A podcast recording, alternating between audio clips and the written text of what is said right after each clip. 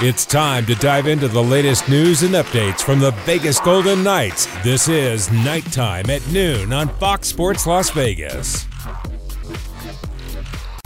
And here we go. Welcome to Nighttime at Noon. I'm Brian McCormack. He's Darren Eliot. Dakota Miller is spinning the ones and twos, and George Lopez on the other side of the glass as we talk VGK hockey. And, well, we'll discuss a lot. We'll discuss Game 5 last night, where the Montreal Canadiens took a 3-2 series lead with a 4-1 win at T-Mobile Arena. Get you set up for Game 6, which is right around the corner tomorrow night. Plenty to talk about there, but we'll also have later in the show Dave Goucher, who is on the call for the national broadcast for the Islanders and Tampa Bay Lightning. Their series heading to Game 6 tonight with the Islanders up against the ropes. We'll see what Dave Goucher thinks about that series and tonight's contest. So lots to cover. And, of course, we also always welcome your questions. Use the hashtag #NightimeAtNoon on Twitter, and Dakota Miller will be happy to funnel those questions our way. Darren, last night the Montreal Canadiens did what they've done a lot in this series, which is score first and really choke the rest of the game away, and they came out with probably their best performance in Game 5. They were impressive, unfortunately. Yeah. Again, low event first period, quieted a rabid crowd ready to cheer, and there was not much to cheer about. So as the visiting team locked in a 2-2 playoff series, if you're the Montreal Canadiens, it couldn't have gone any better. Yeah. And you know what's so fascinating now is that I think we've finally reached a point, I shouldn't say finally, I've finally reached a point now where we've seen enough of Montreal in this series where it's fair to say that maybe they caught some people off guard. Not the Vegas Golden Knights off guard, but all of us from a national conversation, I suppose, where the first round, they come back and beat Toronto, and we talked most of the conversation focusing on the collapse of Toronto. Right. They beat Winnipeg, and most of our conversation focuses on the Scheifele suspension. This is our purest storyline of Montreal Canadiens hockey, and maybe it's caught people by surprise just how good they are defensively the way that they're playing right now. They caught me off. We didn't watch them that much, yeah. Let's be honest, and we watch a lot of hockey, more than most. You know, so you saw them. Okay, Carey Price comes back, and Shea Weber comes back, and they fired their coach, Claude Julien. They put in back to Ducharme, and Ducharme does whatever. They doesn't click right away. Mm-hmm. Although they made the playoffs, good for them. Somebody was going to. You know, that's kind of where it was, right? Right. Vancouver, all these. Okay, they make it. And a team with young prospects, where the thought of them all year was kind of like, hey, whatever growth they get this year, good on them. Exactly. And you know, those guys didn't even. No, Cole Caulfield's not even in the starting lineup. Kotkaniemi can't stay in the lineup. Yep. Yet they both scored in Game 5. So. And then they went out and got some veterans. They had veterans, like we said, Shea Weber, Jeff Petrie on defense. Yeah. Corey Perry, Eric Staal. Yeah, so they picked those guys up. Like, they're just found money for them, yeah. Right? And so it's like I don't know if they knew what they had. So I can't blame anybody for not understanding what this team was all about. But then you start looking at, okay, Joel Armia, oh, yeah, he's a tough guy to play against. Yeah. Gallagher, oh, yeah, Byron. Those are like, they have those rat potential, right? They get under your skin. They're always in your face. And a couple of guys, and Vegas Golden Knights fans can relate to this, a couple of guys on their roster who are playing better as Montreal Canadiens than they ever did anywhere else. And I think Joel Armia is a great example of that, who's really come into his own, and that's why Marc Bergevin was in the running for the GM of the Year conversation. On the flip side, you have Montreal playing quintessential, the kind of hockey they need to play. Exactly. And on the flip side, you have for the Vegas Golden Knights, they haven't really found their stride. Even having good games in this series, the scoring has not been there, and the big names have not been on the score sheet at the end of the night. No, they haven't been around the net nearly enough. It's hard to get there, even harder to stay there. And even what's really been missing is that whole pucks and people to the paint at the same time. Yeah. You know, and the hardest thing for a defenseman, especially they're going with really four defensemen, big, strong guys. But if you get them turned looking for rebounds and where's my guy, we haven't the Vegas Golden Knights, we haven't done that nearly enough. And which is why the Nick Waugh overtime goal in Game 4 stands out so much, because it stands out from the rest of the offensive opportunity. And that's how you have to play in. It sounds the way they're set up, they can keep you to the perimeter because they're big and they're physical and they push to the outside. But once you get to the inside and you're playing in small spaces, you should be able to be quicker. And once you've established some territory, now you have a position close to the goal to make a play. It stands out because there hasn't been nearly enough of that. Well, Pete DeBoer post-game last night discussed a little bit about the scoring troubles his team has undergone and how to try to find some answers for it. Well, I mean, we've got to find a way. You know, you got to find a way this time of year against good teams and against pressure and against attention and, you know, against a good goalie. You got to find a way. Those are the teams that end up standing at the end of the day. So, you know, they're a good team. They're doing some good things, but you know, we've got to find some answers. And you know, the good news is we're still alive. We've got to go and win a game and get this back to Game 7. We've faced adversity before in the playoffs. We've faced elimination before and responded. So I know we're going to be better than we were tonight. And that was Pete DeBoer. And you know, we talk about the. You mentioned, Darren, the trouble of getting to the middle and creating that chaos in front. There's been some frustration we've heard from the fan base about the lack of success on the power play, and the two things kind of go hand in hand: pucks to the front and traffic. You know, the why is the power play struggling? Well, we're kind of seeing on five why the power play is struggling. It feeds both sides, and it, not just in stylistically, it's also confidence-wise, right? We've all been around this game long enough. The star players, the guys who are on the power play, they feed off feeling good about their game. And lots of times, even if you're not scoring on the power play, if you're generating, that carries over to 5-on-5. Yeah. Conversely, struggling, frustration on the power play carries over to 5-on-5. And in this instance, really the remedy is pretty obvious. Not as easy to do it, obviously, but it's obvious that just getting pucks there with people, with a purpose, at the paint, at the same time. Just put it there, but the other guys have to be going there and getting there. Yeah. That's what has to happen all night in Game 6. This is a little less analytic and a little bit more intangible, but you know, I think to myself, every playoff run you can think of, very rarely is it just a 2-month run of perfect X's and O's. And you know, eventually it does come down to someone did something special. And right now, you can say that for the Vegas Golden Knights, their best players have not been their most productive players. You know, the guys who you at the start of the series, you say, hey, if A, B, and C are on the score sheet every night, we're going to be we're going to be sitting pretty. Well, they haven't been. Right. And how much for Game 6 then is also just a matter of, for certain individuals, is hey, you got to be the difference maker. It's not get pucks in deep or get them to the front. That's part of it. But it's also just going to be like, hey, you need to be the best player on the ice tonight and just making it happen. So I look at like a guy like Jonathan Marchessault, so wanted to be a difference maker last night. Played pretty well, I thought. Had 10 shot attempts. Yeah. 5 got blocked. 2 they missed the net, and 3 hit the net. But he airmailed from the slot at least 3 times. Mm-hmm. Maybe they counted that as a block somewhere. But right. But again, it's like, why is that? He was in prime scoring position.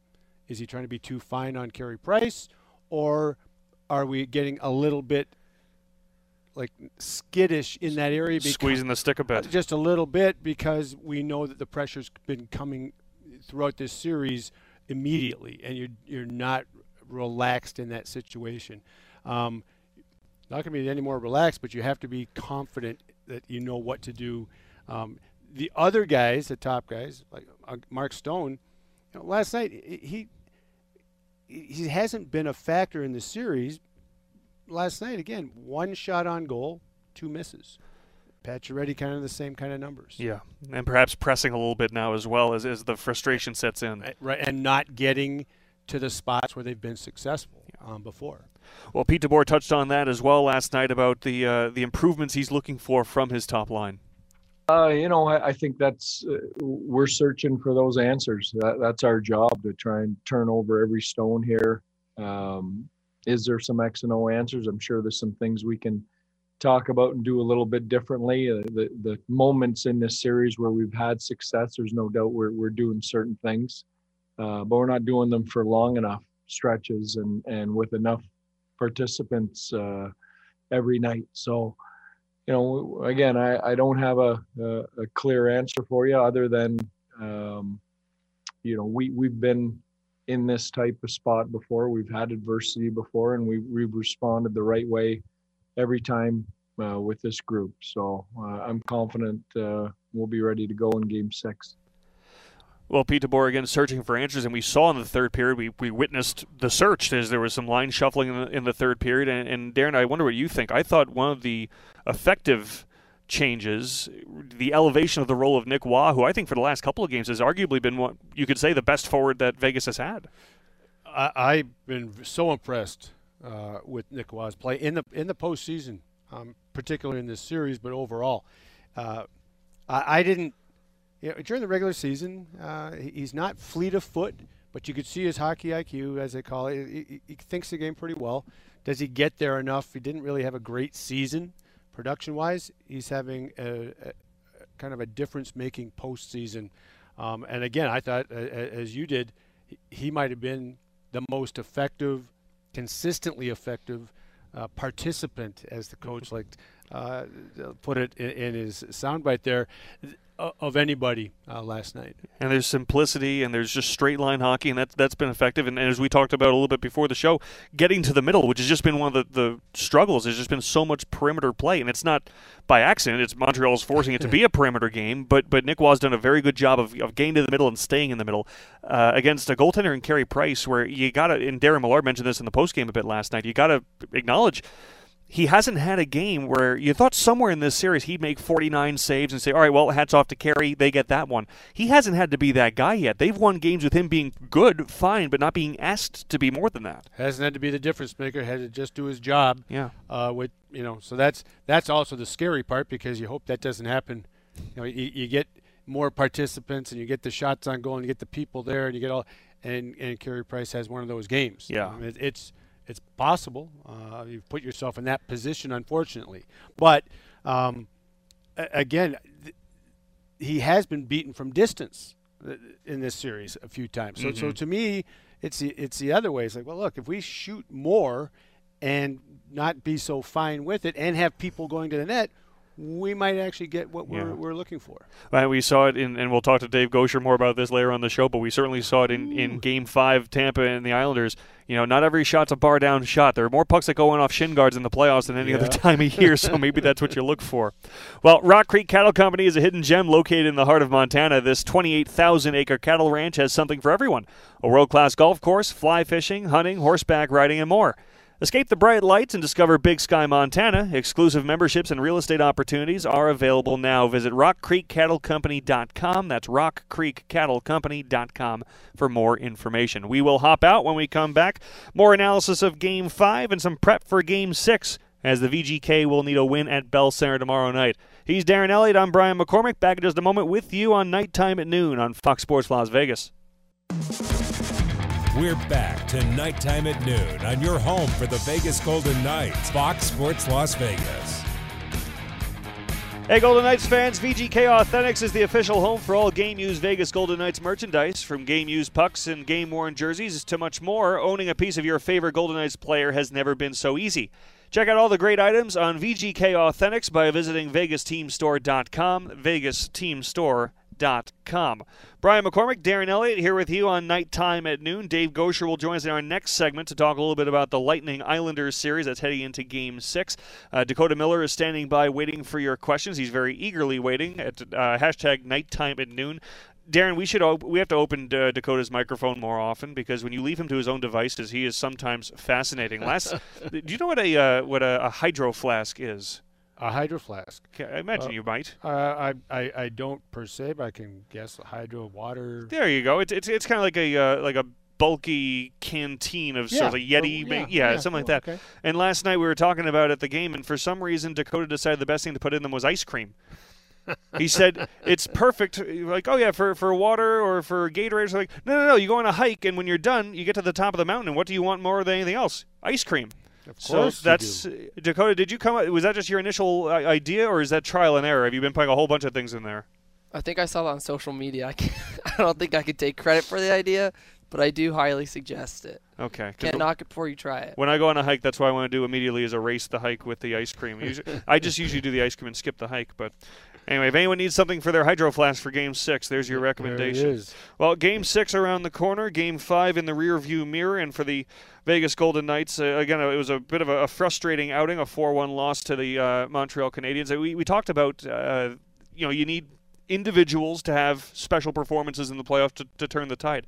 I'm an East Coast guy, so as silly as it sounds, what I was thinking about last night kind of was going way back, date myself a little bit, but you look at like the Rangers-Devils in '94 when it was a 3-2 series, and the Rangers were very much on the ropes, and then Marc Messier went out and did Marc Messier things. Sometimes it's helpful to have your stars be your stars, and that can certainly be a swing factor. Didn't he that's where he made the guarantee. The guarantee. That's right. They went out with the hat trick, I believe. Yes. Not that anyone needs to make a guarantee for tomorrow, but the point is it's good when your best players are your best players when you need them to be most of all.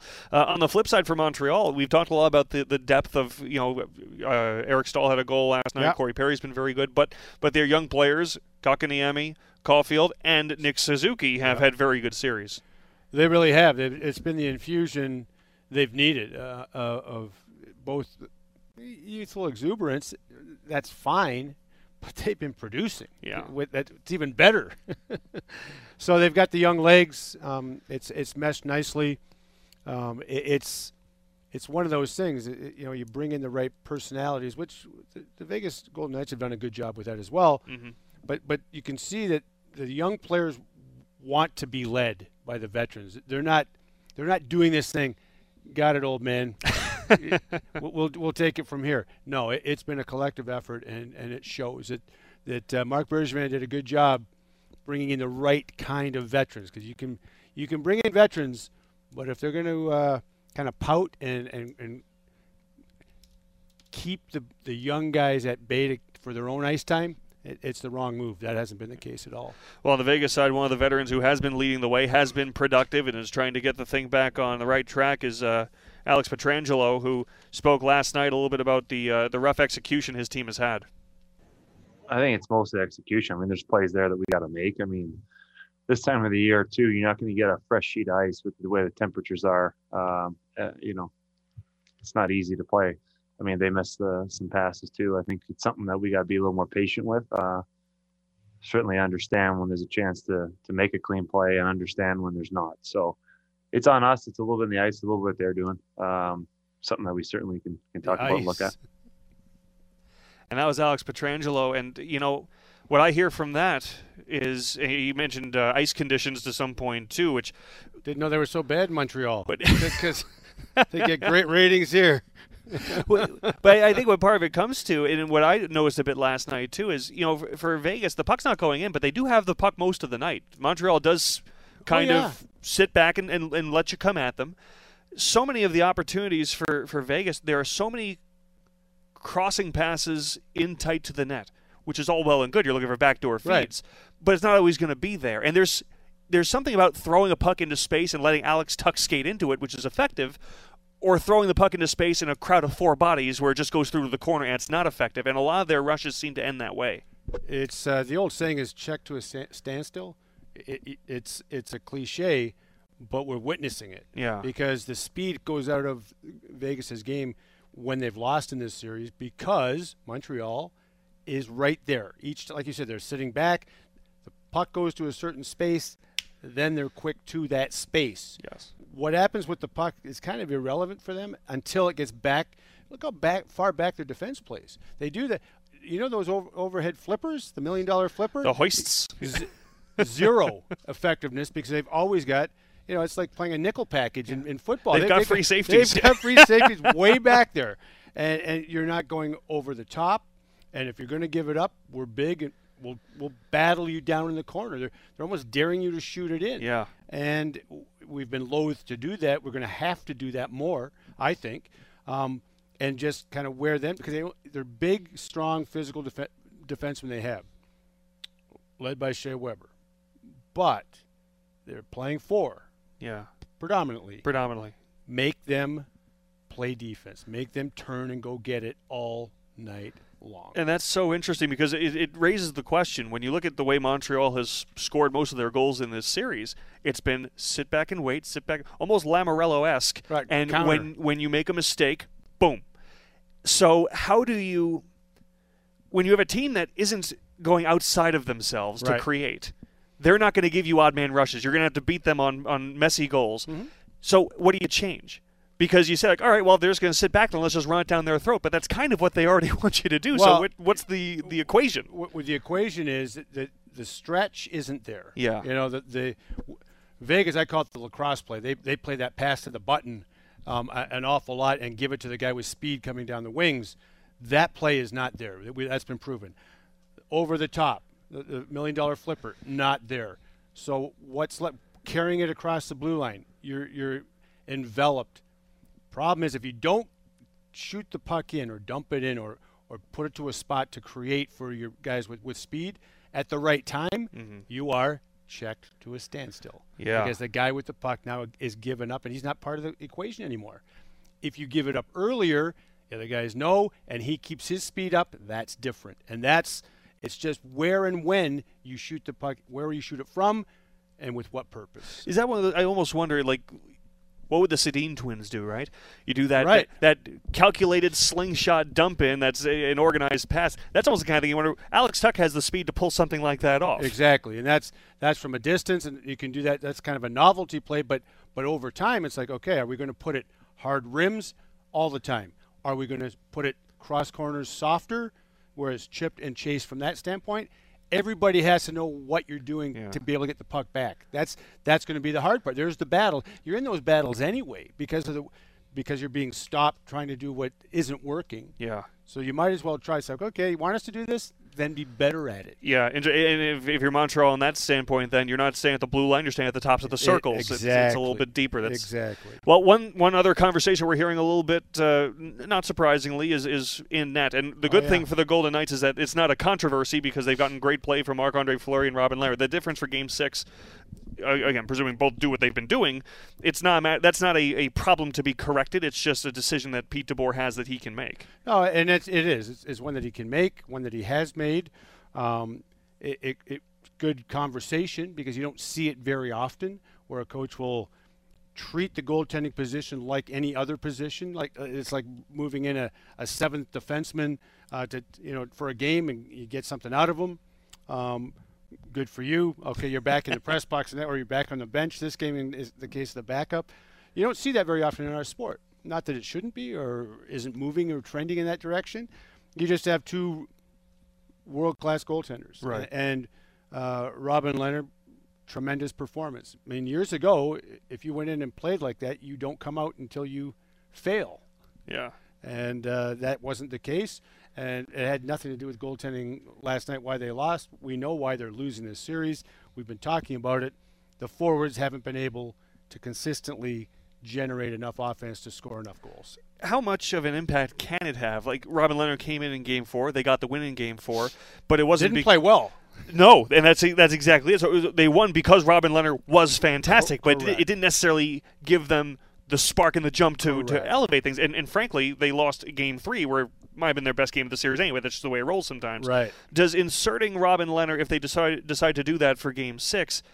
That doesn't necessarily have a correlation that they go out and score 5 goals. It doesn't necessarily light the fire. No, and either again, I think it's somewhat irrelevant. Mm-hmm. You know, you're going to get a level of goaltending that you would expect from either one, Marc-Andre Fleury or Robin Lehner. It's going to be top class. Yeah. Right. So it's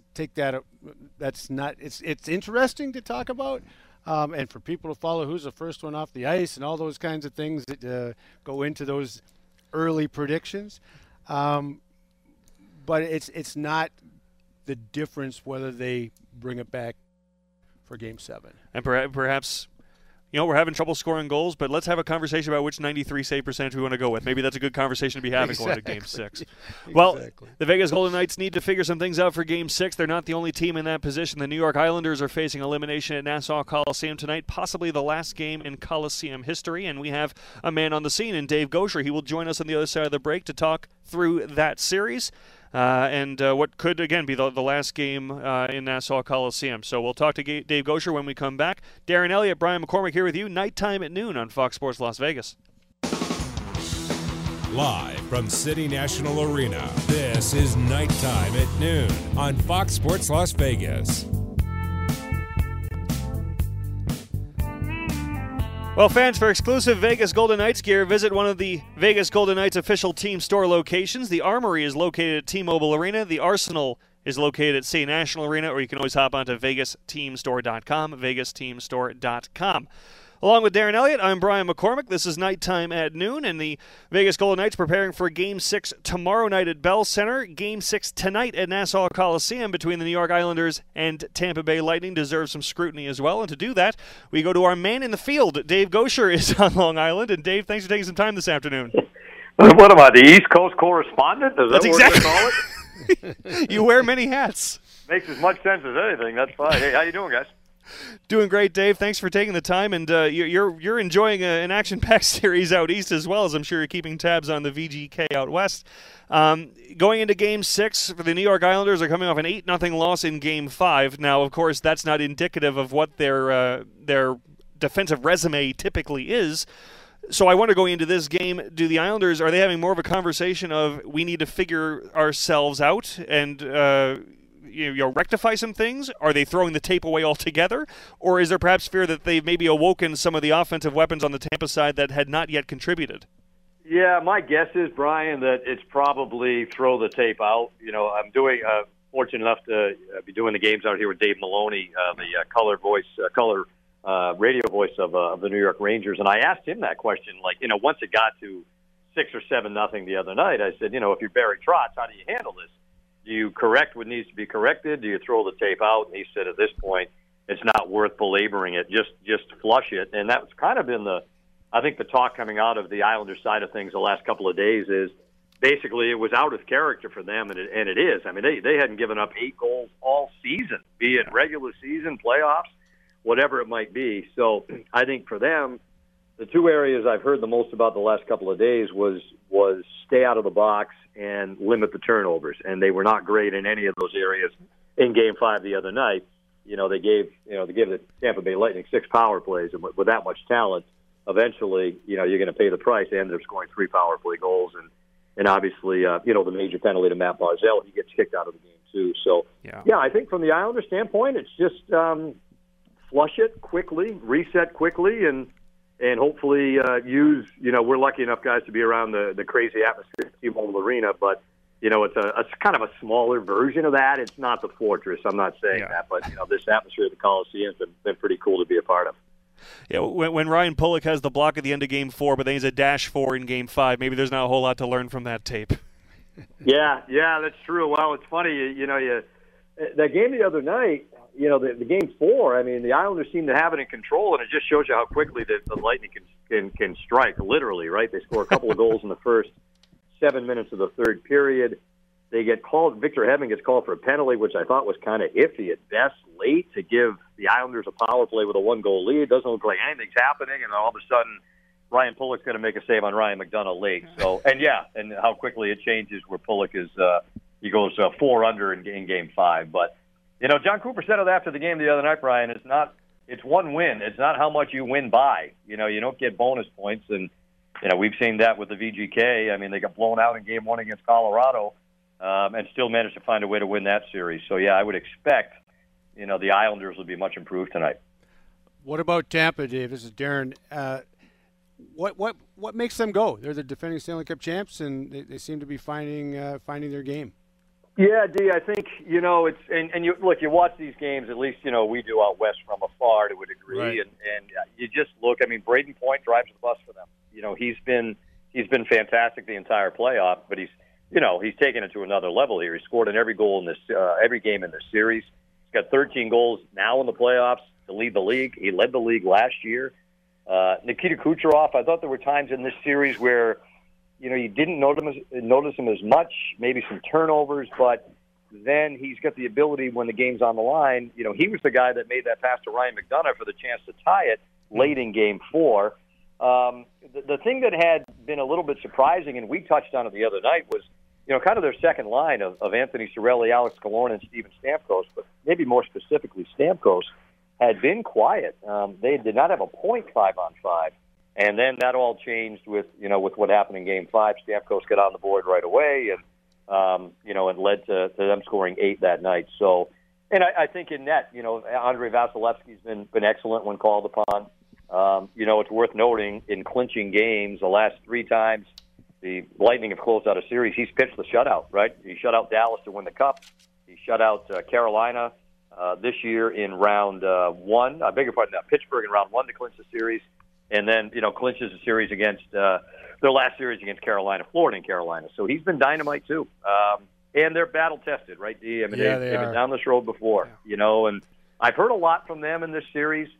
You defend your way to a championship. You don't score your way to a championship. And I think that, John Cooper talked about it, that the tipping point for them was 2 years ago, when they got beat by Columbus, swept. And, he said it wasn't good enough for us to win games 2-1. We wanted to win games 8-1, and they learned a hard lesson. But here they are again tonight, one win away from going back to the Cup final. But that was quite a message, though. Game 5 at home, they delivered a championship message. It looked like in 8-0. It got away a little bit, but they came out with a sense of purpose. And after that Barzal cross-check, almost they ran it up a little bit too. Yeah, they did. Yeah, and that was the thing, guys. I think for the Islanders side of it, Barzal was pretty quiet. And I mean, he wasn't alone. None of them really had much of an impact, but he was pretty quiet. Played less than 11 minutes, and you could kind of see the frustration boil and. One of the things we kind of took a look at is earlier in that shift, Jan Ruda was really kind of working over J.G. Pageau in front of Tampa's net, and I think Barzal saw that. So he's annoyed in general to how the game's going, and then they kind of make their way back towards the benches and, just kind of lost it there temporarily. But, luckily for him and for them, he's going to be able to play tonight and, just got the $5,000 fine yesterday. Talking to Dave Goucher, the television voice of the Vegas Golden Knights, and this week the national radio voice for Islanders Tampa Bay Lightning semifinal series. Dave, we've talked about Brayden Point. Again, the numbers speak for themselves, but what's so fascinating to me is that, he's not a secret. Everyone knows how dangerous he is. So much of his offense comes from the hash marks in from the front of the net, or the bumper spot on the power play, what have you. Against a team like the Islanders that are so prided on not giving up opportunities in front, how is it that Brayden Point is finding a way to lose himself in the weeds and find himself open? Yeah, I guess the best way I would describe it, Brian, is, he does get lost in the weeds, but he's also not afraid to go to the net. He's not the biggest guy. If you look at him, he's not the size of Stamkos. He's not the size of some other, other bigger names in these lineups. But I think it's just, for him, it's a matter of will. He's determined. He'll go to the dirty areas, not even just the front of the net. He's not one of these guys that plays on the perimeter and just waits for the puck to come to him. He's determined to go and get the puck. And I think that's something that I've kind of been impressed with, too. But, we talk a lot, and rightly so, about and look, I understand, what's going on back there, and it's been a struggle for the Golden Knights' best players, and most specifically, I was going to make the point about Mark Stone, that Pete DeBoer talks a lot about in big moments. You see Mark Stone in the middle of a lot of them for the Golden Knights, the last, this series notwithstanding. Tampa Bay says the same thing about Brayden Point. It's much different players, much different size, but, when you look back the last 2 years now, he's been the big moments for them. Remember that, what was it, 4 or 5 overtime game they played against Columbus in the bubble last year? He had the overtime winner, right? He scored to win that game, and he scored in overtime to win the series. And he's just one of those special guys that seems to come up big when you need a big moment in a game. Is part of the experience on Long Island still walking from the Marriott to the rink? That's an experience? It's an experience. Yeah, I'll tell you this. I'm not the dumbest guy on earth. I might be in the running for it, but I'm not the dumbest. So when this opportunity came up, I said, guys, the only request I have is there's a hotel called the Garden City Hotel, and you've been there, right? Yep, kind of away from. It's only 10 minutes to Nassau Coliseum, right? But it's a great neighborhood, great little village, some restaurants, a pub. There's options. So stuff to do. Please, please, please, please we'll be over there. So they've been nice enough, the people at Sports USA, to do that. So you missed out on all the cultural happenings between the Marriott and the rink when people are tailgating. Grilling it. They're grilling.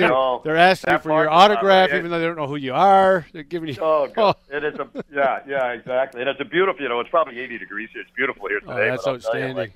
And the dead of winter, to make that walk, and it's 12 degrees out, you feel like you're in Siberia or something, so that was the only, I don't need much, but I said, please put me over at Garden City, and they did, thanks. Well, Dave, for that point, you mentioned you're working with Dave Maloney, who longtime Ranger, and therefore spent a lot of time at Nassau Coliseum, maybe a handful of games in the 80s he'd like to forget, but nonetheless, he's got to be a great partner to ride shotgun to you for what very well could be the last game at Nassau Coliseum. Now, there's a few broadcasters over the last few years who thought that they called the last game at Nassau Coliseum. It looks like tonight might, if it goes Tampa's way, might be it. Can you get a sense of the sentimentality? Is there a certain energy at the Coliseum for this series? Oh, for sure, Brian. Well, first off, it's nice to finally be able to work with a real partner. I think that's a good thing. That's another hard-nosed defenseman, isn't it? That's been a treat, from one defenseman to another. You're going to get us in trouble. Yeah, exactly. So, no, it's I don't think there's any question about it. Look, they've having done games before they renovated the Coliseum a few years ago, I think we all realized it was in need of some dramatic improvements. Barclays didn't work out in Brooklyn, obviously. No. But, yeah, sure. I think they're obviously everyone kind of around here is hoping this isn't it tonight. But you make a good point, Brian. They thought it was it a few years ago, and it's what was it in The Godfather? Just when I think I'm out, they drag me back in. They pull me back in. Yeah, So, but I think this is really it, whether it's tonight or in the Cup final.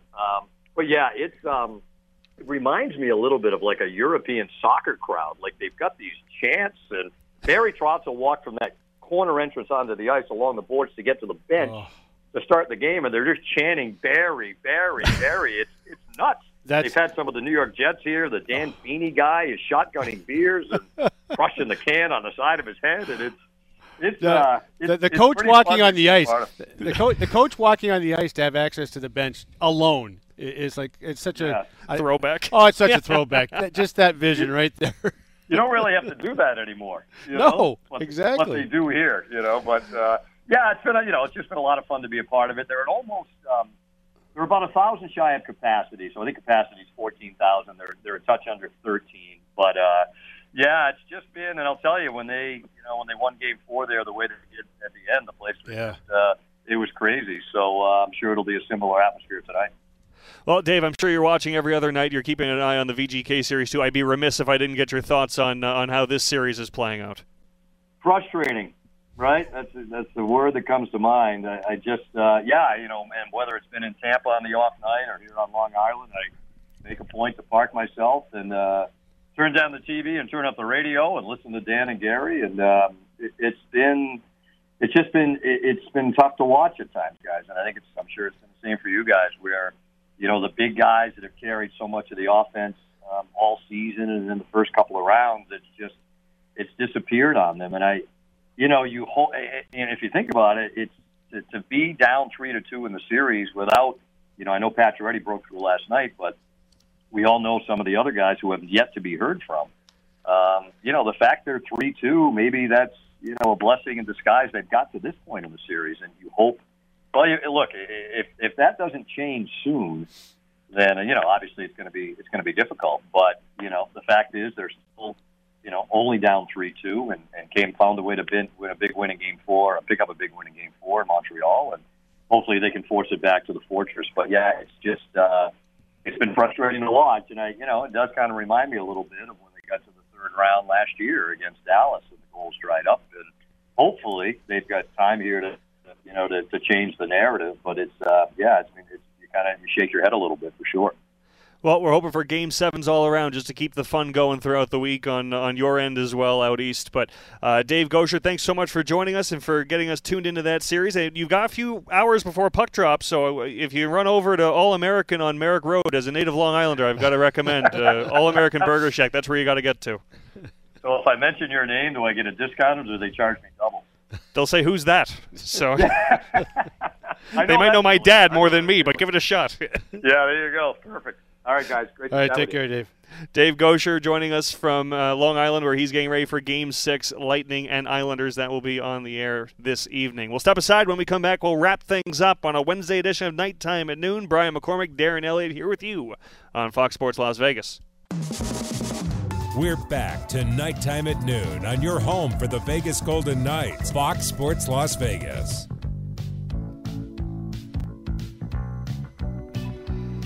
You know, Bill and Carol Foley created the Foley Food and Wine Society to celebrate three of their greatest passions: world-class wines, exceptional cuisine, and outstanding travel destinations.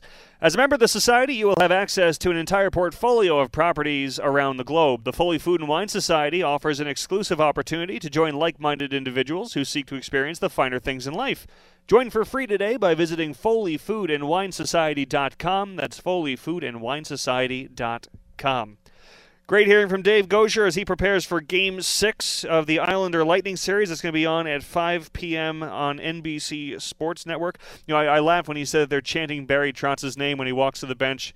That's not that the Islanders play a trap, but they play a very, very defensive style of hockey, and they've somehow found a way to market that to be popular. Like, imagine they weren't chanting Robbie Ftoryk's name in New Jersey in the 90s. No, but I'll tell you how what the marketing plan is. You win 6 playoff series. That'll do it. In the last couple of years. That's the marketing strategy. Winning hockey. Jacques Lemaire. Didn't happen. Well, so that'll be a fun game to watch tonight, and to whet everyone's appetite for the big Game 6 tomorrow at Bell Center for the VGK. There is a watch party tomorrow at Las Vegas Ballpark for Game 6. So cool. I believe that's going to kick off at 5 p.m., which would mean at puck drop for Game 6, and I mean, a fun atmosphere. Oh, absolutely. That's fun. One of the things I love, again, it's my first spring in Vegas, so I'm loving most things. But I love the variance of the watch parties. They don't do the same trick twice. No. There's a lot of different environments to watch a road playoff game. And lots of people want to host them. That's how popular the team is. It is a community team, and it's been like that since day one. It's been really cool to come into the market and witness that. Something interesting, I wonder your thoughts on it. Darren Millard mentioned last night when I was talking to him, I think he mentioned in the post-game show too, the travel situation. Now, we talked a lot about the elevation in the Colorado series because you can't play any team in any sport from Colorado and not talk about elevation. Here, for the VGK going out east again, their body clocks are going to be on a different time. Now, Montreal's doing the same travel, of course, but they've also been doing it all year. They're one of the very few teams in the NHL that has played in all time zones, going to Vancouver and Calgary because of the way that North Division was set up. Right. Is there anything to consider going there for Game 6 or back for Game 7? If you think about it, even though they had a 48-hour window to recuperate, last night for the Vegas Golden Knights, they were kind of playing on 9 p.m. body clocks. I wonder if that's in any way a factor. Well, the old start on time mantra, regardless of what time zone you're in, sometimes it is hard to get the body and mind aligned. That better be tomorrow night. Yeah. And for Game 7.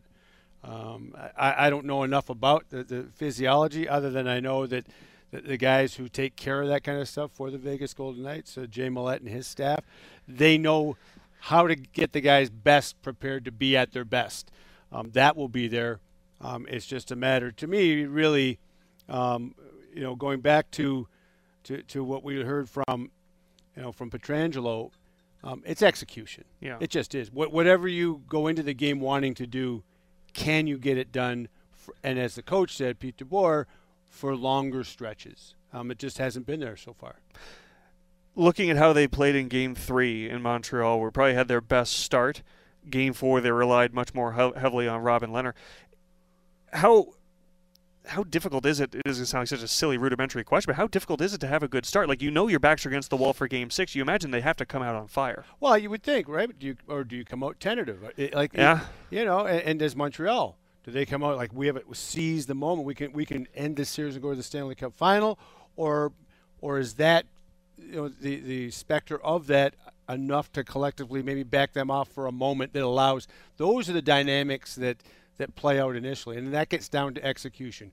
Who gets down to brass tacks right away the soonest and can sustain it the longest? I know we've talked about a bunch of players today, and we've covered it pretty blanketly, but is there anyone in particular for Game 6 that you look to have a step-up kind of performance?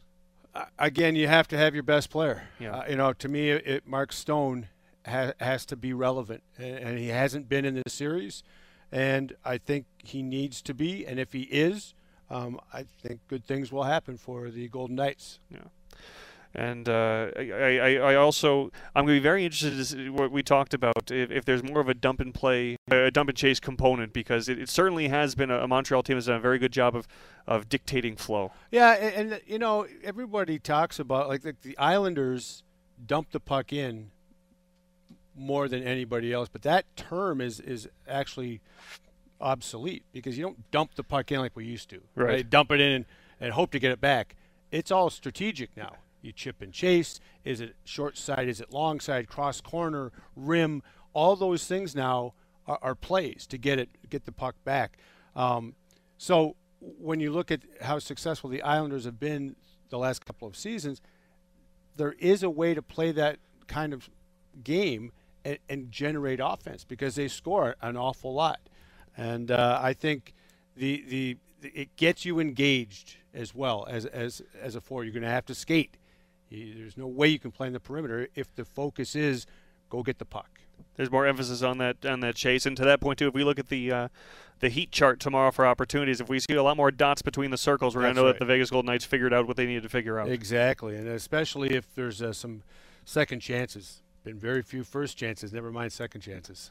Well, how is Darren Eliot watching Game 6? What's the plan? Are you a watch party type, or are you a lock yourself in the room and be alone type? I'm like to watch the game at watch parties. I'm probably going to be over at Lifeguard Arena, and I'll probably watch it over there with some of the folks. They'll put it on the screen as well outside in the plaza. So I'm going to be over there tomorrow. We've got some. The Junior Golden Knights teams on the ice, so I'm going to be on the ice, and I'm going to be watching the game. There's been a lot of great. I've been over at Lifeguard, so the team is gone. So in my wing, it's a lonely, that's right, yeah. It's a lonely hallway. But there's been a lot of great youth hockey stuff going on at Lifeguard, so it's a lot of fun to see. Yeah, absolutely. So I'll be around the rink, and then I'll be around the big screen outside in Henderson. All right. Well, young kids looking to play hockey or looking for information, I'd head over to Lifeguard Arena so Darren Elliott can get you set up. Well, that's going to do it for us today. Darren, thanks for hanging out this afternoon. Anytime, man. Good time. And you want to tune in tomorrow to start your full day of pregame coverage for Game 6, when Darren Millard and Derek Englund will be in these seats for Nighttime at Noon. Dakota Miller, thank you for all you do. George Lopez on the other side of the glass, thank you for your work as well. He's Darren Eliot. I'm Brian McCormack. Thanks for tuning in to Nighttime at Noon. We'll see you here tomorrow afternoon with Darren and Derek. Stay tuned for the Doug Gottlieb Show on Fox Sports Las Vegas.